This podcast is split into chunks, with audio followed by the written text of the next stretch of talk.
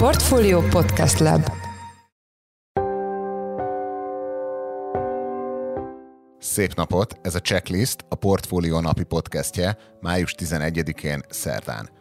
Ebben a műsorban munkanapokon lapunk elemzői és más szakértők segítségével dolgozzuk fel a nap vezető gazdasági, pénzügyi témáit. A mai műsor első részében arról lesz szó, hogy milyen hatásai lehetnek Magyarországra és a morra, ha az EU embargósá teszi az orosz olajat. Másrészt pedig a termék kihozatal is egy kulcskérdés, és ezt a MOL mindig hangsúlyozza, hogy az ő finomítói arra vannak beállítva, arra az típusú olajra, ami Oroszországból érkezik, és hogyha nem ilyen típusú olaj érkezik, akkor más lesz a kihozatal, más mennyiségben tud majd előállítani benzint, más mennyiségben tud előállítani gázolajat. A témával kapcsolatban Nagy Viktor, a portfólió részvényrovatának vezető elemzője volt a checklist vendége. Műsorunk második részében Kádár Tamás, a Sziget főszervezője beszél majd egyebek mellett arról, hogy a gyenge forint és az ukrajnai háború milyen hatást gyakorolnak az idei fesztivál szezonra, de Kádártól azt is megkérdeztük, hogy ki lesz az idei Sziget Fesztivál legdrágább fellépője. Én Forrás Dávid vagyok, a Portfolio Podcast Lab szerkesztője, ez pedig a checklist május 11. adása. Múlt hét szerda óta formálódik a hatodik uniós szankciós csomag Oroszországgal szemben, amely olajembargót is tartalmazna, és Magyarország, valamint a MOL az egyeztetések középpontjában áll. Az orosz olajról és olajtermékekről való leválás ugyanis nekünk lehet az egyik legnehezebb az EU-ban. A kormány eddig saját kommunikációja szerint azért nem adta áldását a csomagra, mert nem látja biztosítottnak Magyarország energia és üzemanyag ellátását, a MOL pedig azt mondja, évekbe és dollár 100 milliókba kerülne, ha át kéne állni nem Oroszországból származó nyersanyagra. A témával kapcsolatban itt van velünk Nagy Viktor, a portfólió részvény rovatának elemzője. Szia Viktor, üdvözöllek a checklistben. Szia, üdvözlöm a hallgatókat. Jelenleg milyen csatornákon és hogyan biztosított Magyarország üzemanyag ellátása? Hát ez egy nagyon jó kérdés. Ugye azt látjuk, hogy alapvetően a MOL 100 halombattai finomítója az, amelyből kikerülő termékek ellátják a magyar piacot. Ugye békeidőben arról is beszélhetünk, hogy egyébként a MOL a 100 halombattai finomítóból származó termékek egy részét akár exportálhatja is, allokálja a régióban úgy, ahogy a kedve tartja, vagy ahogy a piaci folyamatok diktálják viszont nagyon sok szempontból nem békeidő van. Tehát alapvetően a MOL százhalmatai finomítója az, amely ellátja a magyar piacot, de azért import igény is van. A számok egyébként azt mutatják, hogy 2021-ben, tehát tavaly, amikor az még egy relatíve Covid-dal terhelt időszak volt. Abban az évben is felmerült importigény, tehát nettó behozatal történt benzinből, gázolajból, és hogyha a 2022-es számokat nézzük, és ugye arra is támaszkodunk, hogy a hazai szereplők is elsősorban a MOL mit kommunikálnak, ugye az látszik, hogy az üzemanyagok iránti igény az jelentősen megnőtt az év első részében, és hát ez részben egyébként az ástopnak, tehát a hatósági árszabályozásnak tudható be, ugyanis az üzemanyag turizmus is elindult, és nem csak a lakossági szereplők részéről, hanem azt láttuk, hogy a fuvarozók is érdemben elkezdték használni a magyar benzinkutakat, és itt tankoltak fel, mielőtt mondjuk tranzitban áthaladtak volna egy másik országba. Szóval, hogy több tényezőnek köszönhető az, hogy vagy tudható be az, hogy a magyar országi üzemanyagfogyasztás az emelkedett, és hát ezért az importigény is nőtt idén. Tehát ugye visszatérjek a kérdésedre, hogy milyen forrásokból származik még, tehát hogy a, a MOL finomítóján kívül azt látjuk, hogy a MOL Szlovnaftnak ugye van Pozsonyban is finomítója, ez a leányvállalatánál a Szlovnaftnál van.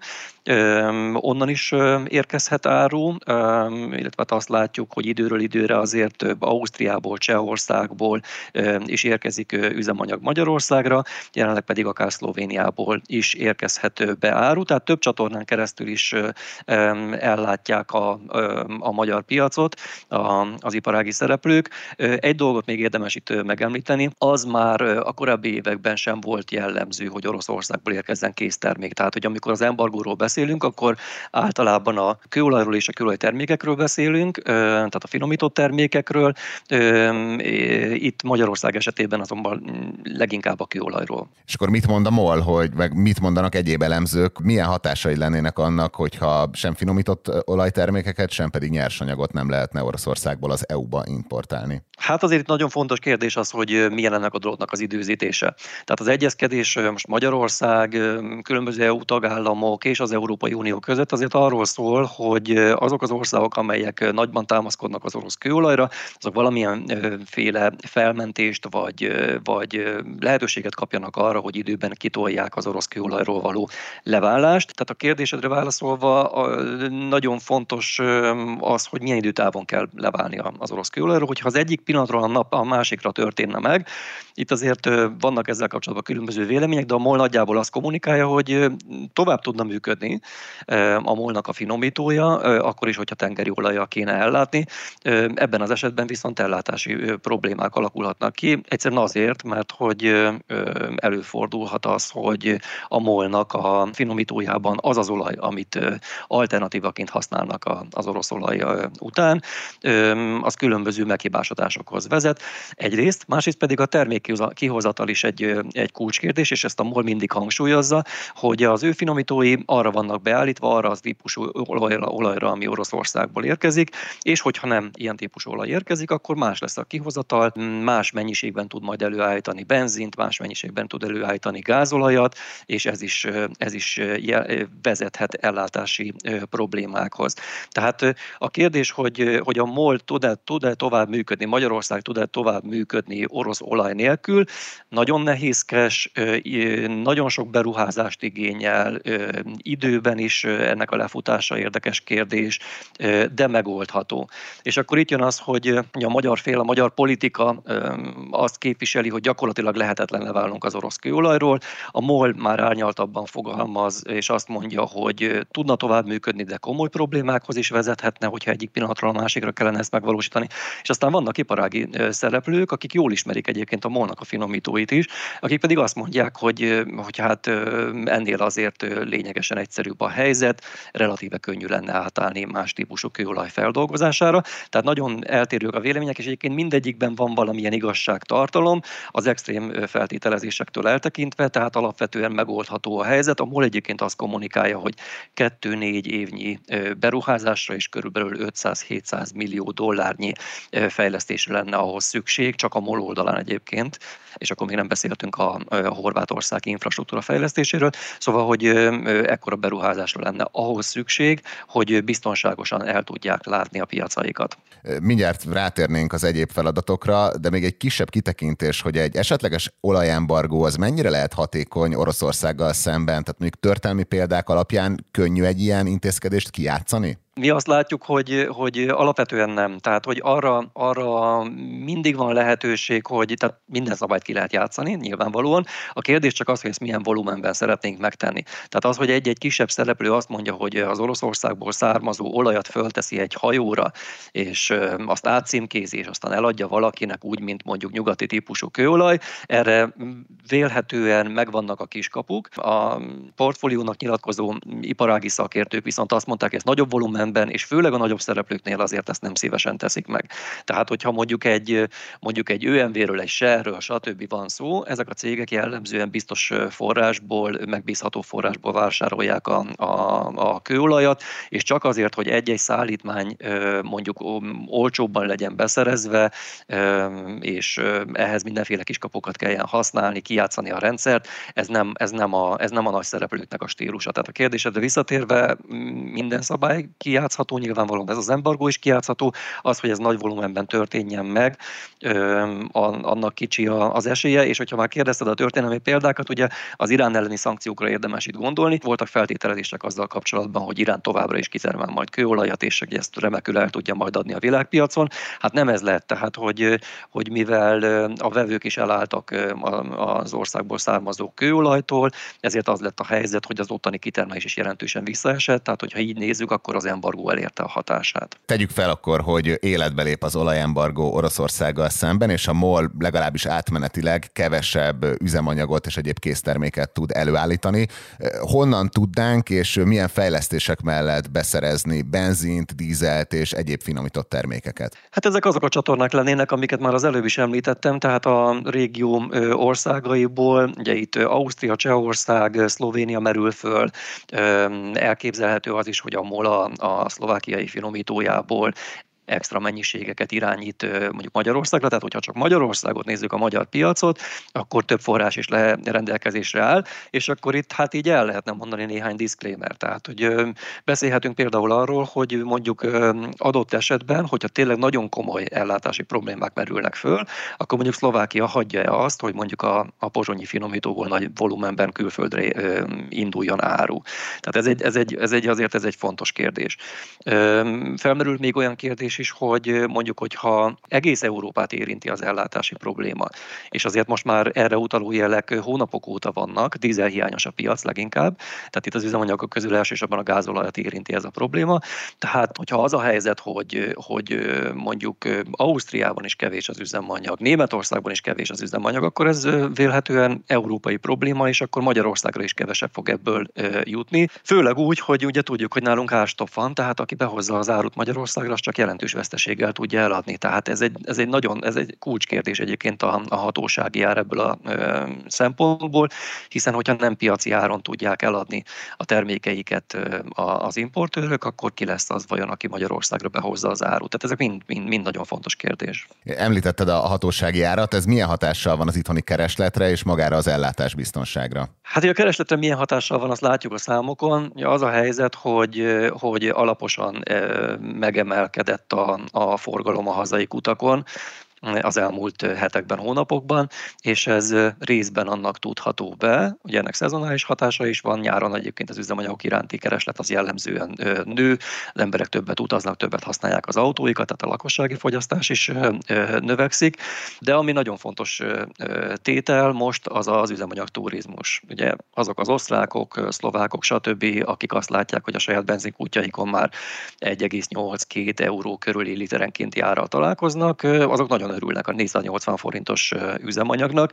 Egyébként pont a kollégákkal tegnap viccelődtünk azon, hogy vajon mondjuk, hogyha a Szlovákiában valaki Kassáról Pozsonyba indul, akkor melyik útvonalat választja, és egyébként meglepő a válasz, mert nem sokkal, nem sokkal hosszabb, néhány perccel hosszabb az utazás Magyarországon keresztül tehát az M3-ason, stb. a m 0 mindennel együtt nagyjából annyi idő, mint hogyha Szlovákián belül tennék ezt meg, és akkor felmerül a kérdés, hogy miért ne erre jönnének, hogyha itt még ráadásul olcsóban is tudnak tankolni. Tehát ez most csak egy érdekes példa arra, hogy mi történik akkor, hogyha torzul a piac egy ilyen árstop miatt, tehát a forgalom az részben emiatt, emiatt is emelkedik. Tehát a kérdésedre a válasz az, az hogy így torzult a piac, hogy a, hogy a kereslet az közben emelkedett, és hát azt látjuk, hogy közben alaposan átrendeződött a nagykereskedelmi piac is. Ugye Magyarországon nem csak a kiskereskedelmi árat, hanem a nagykereskedelmi árat is rögzítették, és ebben a piaci környezetben nagyon kevés olyan szereplő van, aki még Magyarországra behoz üzemanyagot, gyakorlatilag ezt a piacot is a MOL látja el. És még hogyha Magyarország felmentést is kap mondjuk átmenetileg az orosz olajembargó alól, akkor ez a hatósági ár mennyire tűnik fenntarthatónak, vagy úgy is kérdezhetném, hogy az embargós veszély, vagy a hatósági ár jelenti jelenleg a nagyobb kockázatot Magyarország üzemanyag ellátási biztonságára? Hát ez azért már eléggé politikával átsző terület. Nem, mint hogyha az eddig átbeszéltek, nem lettek volna azok, de tehát nehéz, ez egy nagy verseny az általad említett két tényező között, tehát hogy nehéz lenne, nehéz lenne fogadásokat kötni, hogy most akkor melyik nyeri a versenyt. Na de egyébként a viccet félretéve, tehát az látszik, hogy, hogy az iparági szereplők egyértelműen azt szorgalmazzák, hogy ha máshogy nem is, akkor lépcsőzetesen vezessék ki a rendszerből a, az árstopot. Erre utaló jelek egyébként egyelőre nincsenek, tehát egészen addig, ameddig jó áron, tehát relatíve olcsón hozzá lehet jutni az orosz kőolajhoz, egészen addig az ástop az, az vígan fenntartható, és azt kell, hogy mondjam, egyébként a számok azt mutatják, hogy, hogy, a, hogy a MOL több mint kompenzálja az ástopon elszenvedett vesztesség, vagy, vagy kieső bevételt az orosz kőolaj. Tehát egyelőre problémáról így nem beszélhetünk. Az egy más kérdés, hogy ha mondjuk eljön az az idő, amikor már világpiaci áron kell a molnak beszerezni a kőolajat,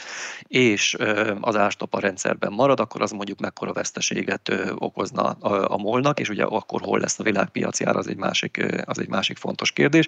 Hát igen, kéz a, kéz a kézben jár most a két tényező egyébként, a, a mondhatjuk azt így nagyon sarkítva, hogy az, az orosz kőolaj teszi lehetővé azt, hogy az árstopp az most működni tud Magyarországon. Mert mint amit említettél, hogy most orosz kőolajat jóval olcsóbban lehet beszerezni, mint Brentet. Így van, és egyébként hát ö, ö, itt nem a, nem a levegőbe beszélünk, hanem a molnak a statisztikái is ezt mutatják. A molnak a finomítójár is ö, brutálisan kitágult az elmúlt időszakban. Ö, hordónként nagyjából 35 dollár volt márciusban, és azóta ez akár még tovább növekedhetett. Ez azért van, mert ö, ö, nagy részt arra vezethető vissza, hogy, a, hogy az urál típusú kőolaj, ami Oroszországból érkezik, és a világpiacon jellemzően használt mondjuk Brent típusú kőolajára között jelenleg nagyjából 35 dollárnyi különbség van. Ugye ez azért alakult ki, mert a, az orosz olajnak az ára azért került nyomás alá, mert a nyugati cégek elfordultak tőle, nem vásároltak belőle, csökkent a kereslet, és emiatt visszaesett az ár, és ezt az árkülönbözetet teszi most gyakorlatilag zsebre a MOL, illetve tenni zsebre, hogyha nem lenne árstop, de mint ahogy az előbb említettem, a számításaink szerint több mint kompenzálja a magyarországi árstopért a megemelkedett Brent Ural spread a MOL-t. És ez a, ez a 35 dollár, ez ilyen elemzők szerint körülbelül hétszeresére nőtt az elmúlt időszakban a finomítójárés? Hát ez jellemzően mondjuk egy ilyen 3-5 dollár környékén alakult, tehát hogyha így nézzük, akkor igen, a sokszorosára emelkedett, tehát korábban soha nem látott szinten áll most ez, a, ez az árés.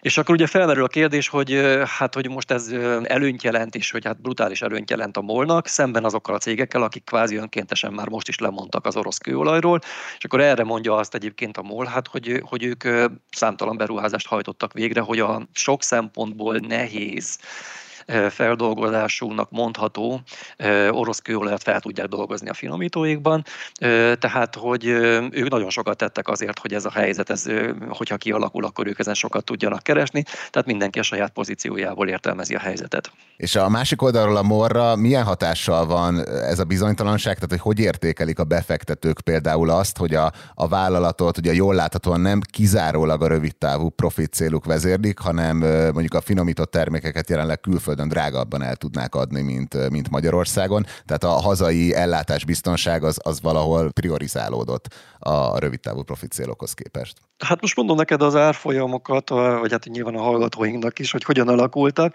Fél tizenegy van szerdán. Így van.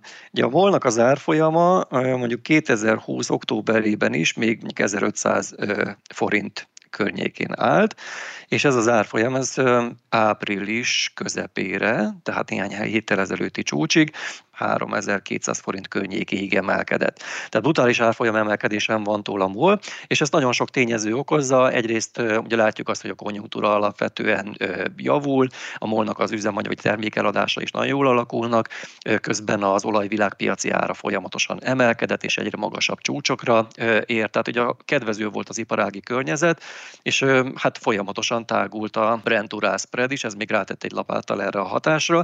Tehát ástopostól mindenestől keresztül a MOL befektetői úgy értékelték a, a MOL-nak a kilátásait, hogy, hogy azok kifejezetten jók, és az árfolyam az meredeken emelkedett, és akkor ebben jött egy nagy váltás most. Ugye egyrészt volt egy nagyon komoly nemzetközi tőkepiaci hangulatromlás, ami, amivel gyakorlatilag minden szektor szembesült, tehát az energiaszektor, az olajszektor relatíve jól teljesített a, a, már akkor is, amikor mondjuk a technológiai cégekben nagyobb lefordulást láttunk, de az elmúlt hetekben már jellemzően az olajcégek árfolyama is jelentősen esett, és így a molé is, és egy ilyen kulcs szintre, a 2800 forint környéki szintre esett vissza az árfolyam, és a befektetők úgy látjuk, hogy egyre inkább elkezdik beárazni azt, hogy idővel azért az orosz, orosz kőolajról egyrészt le kell válni, másrészt pedig a leváláshoz komoly beruházásokat kell majd eszközölni. Ennek a finanszírozása most még egyelőre az, hogy hogyan oszlik meg a különböző szereplők között, mennyit fizet ebből Horvátország, mennyit fizet a magyar állam, mennyit fizet az Európai Unió, vagy és mennyit a MOL, ez még egyelőre nem tisztázott, viszont az látszik, hogy valószínűleg a MOL-nak is a zsebébe kell majd nyúlnia, és ezt kezdték el árazni a befektetők. Utolsó kérdésem, hogy a, a tegnapi checklistben beszéltünk arról, hogy medvepiac jöhet, vagy talán már itt is van. Ennek kontextusában érdemes lehet-e most MOL részvényt venni, érdemes-e most beszállni? Hát ugye ehhez azt kellene tudnunk, hogy mondjuk egy-két év múlva hol lesz a Brentnek az árfolyama, tehát milyen magasan alakul az olajnak a világpiacjára, és hogyha mondjuk azt is megmondod még nekem ehhez a, ehhez a kalkulációhoz, hogy mondjuk a Brent Urál spread az mennyi lesz mondjuk két év múlva, akkor, akkor remekül be lehet ezt a dolgot árazni. Napról napra változik a helyzet. Tehát attól függően, hogy, hogy a volnak mekkora beruházási igénye keletkezik, 2023 év végéig, vagy esetleg 2025 év végéig haladékot kap az orosz olajról való leválásra. Közben mi történik a világpiaci, az olajnak a világpiaci árával, és egyébként nem mellékesen a tőkepiaci hangulattal, tehát ez nagyon-nagyon sok tényezős játszma. Összességében egyébként a MOL papírokról azt kell tudni, hogy ezek kifejezetten olcsón árazott papírok, hogyha a régiós és, a, és az európai olajcégeket nézzük. Tehát vonzó árazáson forog a MOL, de már sokat emelkedett az elmúlt hónapokban, tehát ilyen szempontból a profit realizálás az jellemző lehet a befektetők körében, és még egyszer a nemzetközi tőkepiaci hangulat is alaposan mozgathatja az árfolyamot. Hát akkor a, azokra a kérdésekre, amit a viszont kérdéseidben megfogalmaztál, azokat elkezdem kalkulálni, de ez már nem fér bele a műsorba. Az elmúlt percekben Nagy Viktor, a portfólió részvény rovatának vezető elemzője volt a vendégünk. Viktor, köszönjük szépen, hogy itt voltál a checklistben. Köszönöm én is, sziasztok! Most pedig következik interjúnk Kádár Tamással, a Sziget Fesztivál főszervezőjével. Az interjút Pitner Gábor, a Portfolio Podcast Lab szerkesztője készítette múlt pénteken a Sziget sajtótájékoztatóján külsős helyszínen, ennek köszönhetőek a háttérzajok is. Két év kimarad egy ilyen méretű fesztiválnak a, az életében. Voltak-e olyan kieső partnerek, szponzorok, együttműködések, amik megszűnnek ebbe az időszakba? Egy fesztivált is érinthet mondjuk ellátási lánc probléma, hogyha az alapanyagokat nézzük. Hogy küzdöttetek meg ezekkel a problémákkal?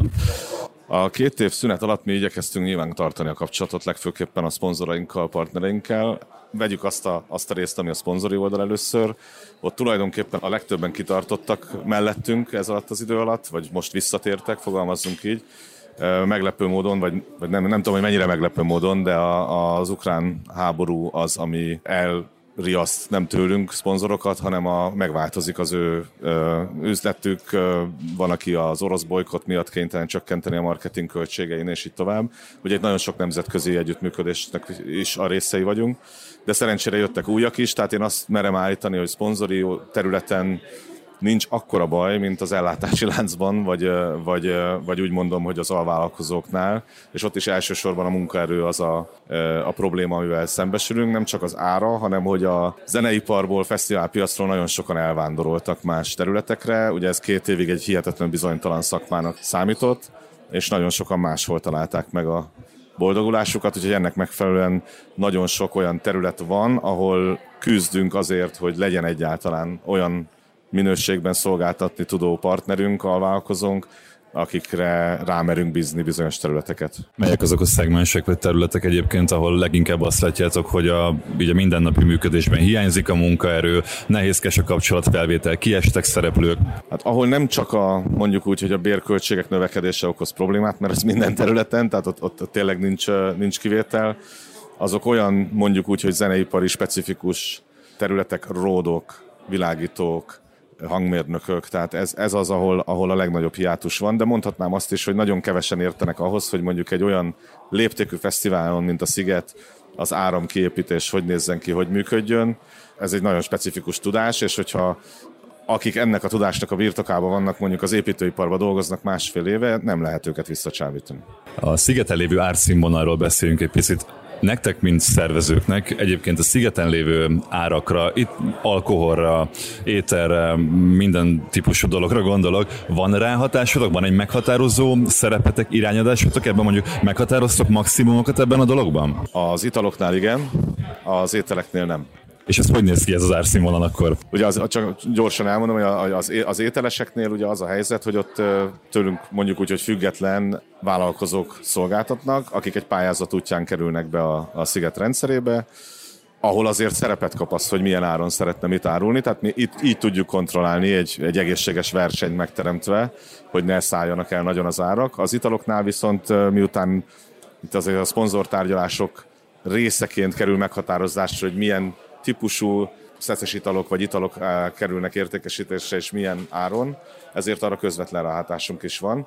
Nagyon egyszerű az elvünk, körülbelül azon az árszinten szeretnénk maradni a Sziget Fesztivál alkoholos és egyéb italos áraival, mint egy belvárosi szórakozóhely árai.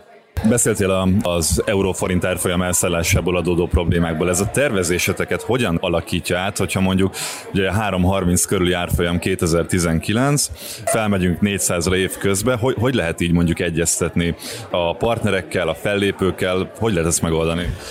A fellépőkkel is, meg nagyon sok egyébként műszaki beszállítóval is folyamatosan euróban tárgyalunk, függetlenül a magyar árfolyamtól. Itt nyilván a, a mi feladatunk az, hogy lefedezzük ezt az árfolyamot egyrésztről, másrésztről, hogy meg, mi vagyunk a legnagyobb kulturális exportcikke Magyarországnak, tehát nagyon sok külföldi jegyvásárlónk van, úgyhogy azért annyiban menedzselhető ez a dolog, hogyha kellő mennyiségben és időben tudunk jegyet eladni külföldön. Mert annak meg a bevétele jelentkezik euróban, tehát nekünk ez a, az egyetlen dolog, amihez nyúlni tudunk, de például egy Volt Fesztivál esetében, csak hogy idehozzam azt is, ahol a kiadásaink jó része euróban, dollárban teljesül, de a bevételünknek meg a 95% a forintban van, ott ez egy nagyon-nagyon fontos és fáj, fájó probléma.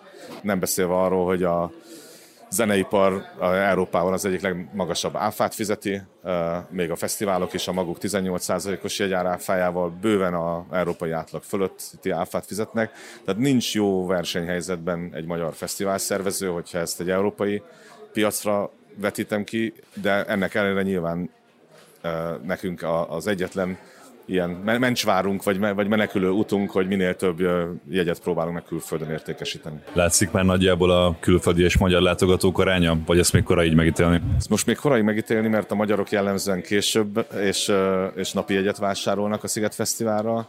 Azt látjuk, hogy egyelőre a 19-es arányokhoz képest olyan nagy változás nincsen, Ugye 19-ben több mint 50% volt a magyar látogatóknak a száma, de darabra most körülbelül a külföldi jegyeladásokban ott tartunk, ahol tartanunk kell, vagy egy picit jobban is állunk. Azt reméljük, hogy ahogy majd jönnek a magyarok a napi jegyekkel, úgy ez szépen fel, fel, felérünk majd erre az 50-55 százalékra. Változik-e a Szigetnek a fizetési rendszer ebben az évben, a poharakkal kapcsolatos korábbi szabályozások, hogy fog kinézni az idén?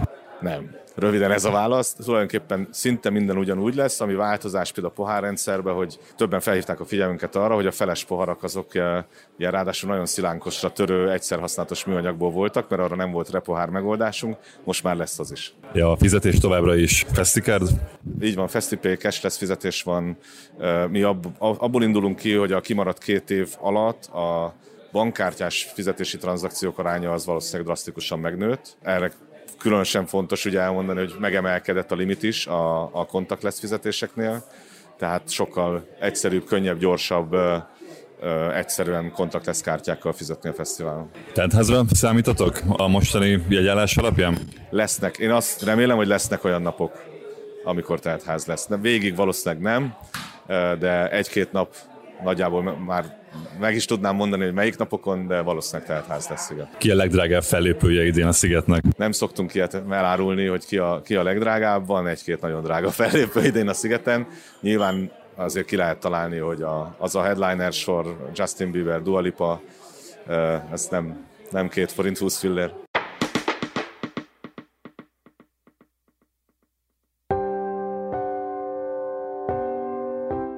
Ez volt már a Checklist, a Portfólió napi podcastje. Ha tetszett az adás, iratkozz fel a podcast csatornánkra valamelyik nagyobb podcast platformon, például a Spotify-on, az Apple Podcast-en vagy a Google Podcast-en. Ha segíteni szeretnél minket abban, hogy minél több hallgatóhoz eljussunk, akkor oszd meg ezt az adást a Facebookon, és értékelj minket azon a podcast platformon, ahol követsz minket. A mai műsor elkészítésében részt vett Bánhidi Bálint, Gombkötő Emma és Pitner Gábor, a szerkesztő pedig én, Forrás Dávid voltam. Új műsorral csütörtökön 5 körül jelentkezünk, addig is minden jót kívánunk, sziasztok!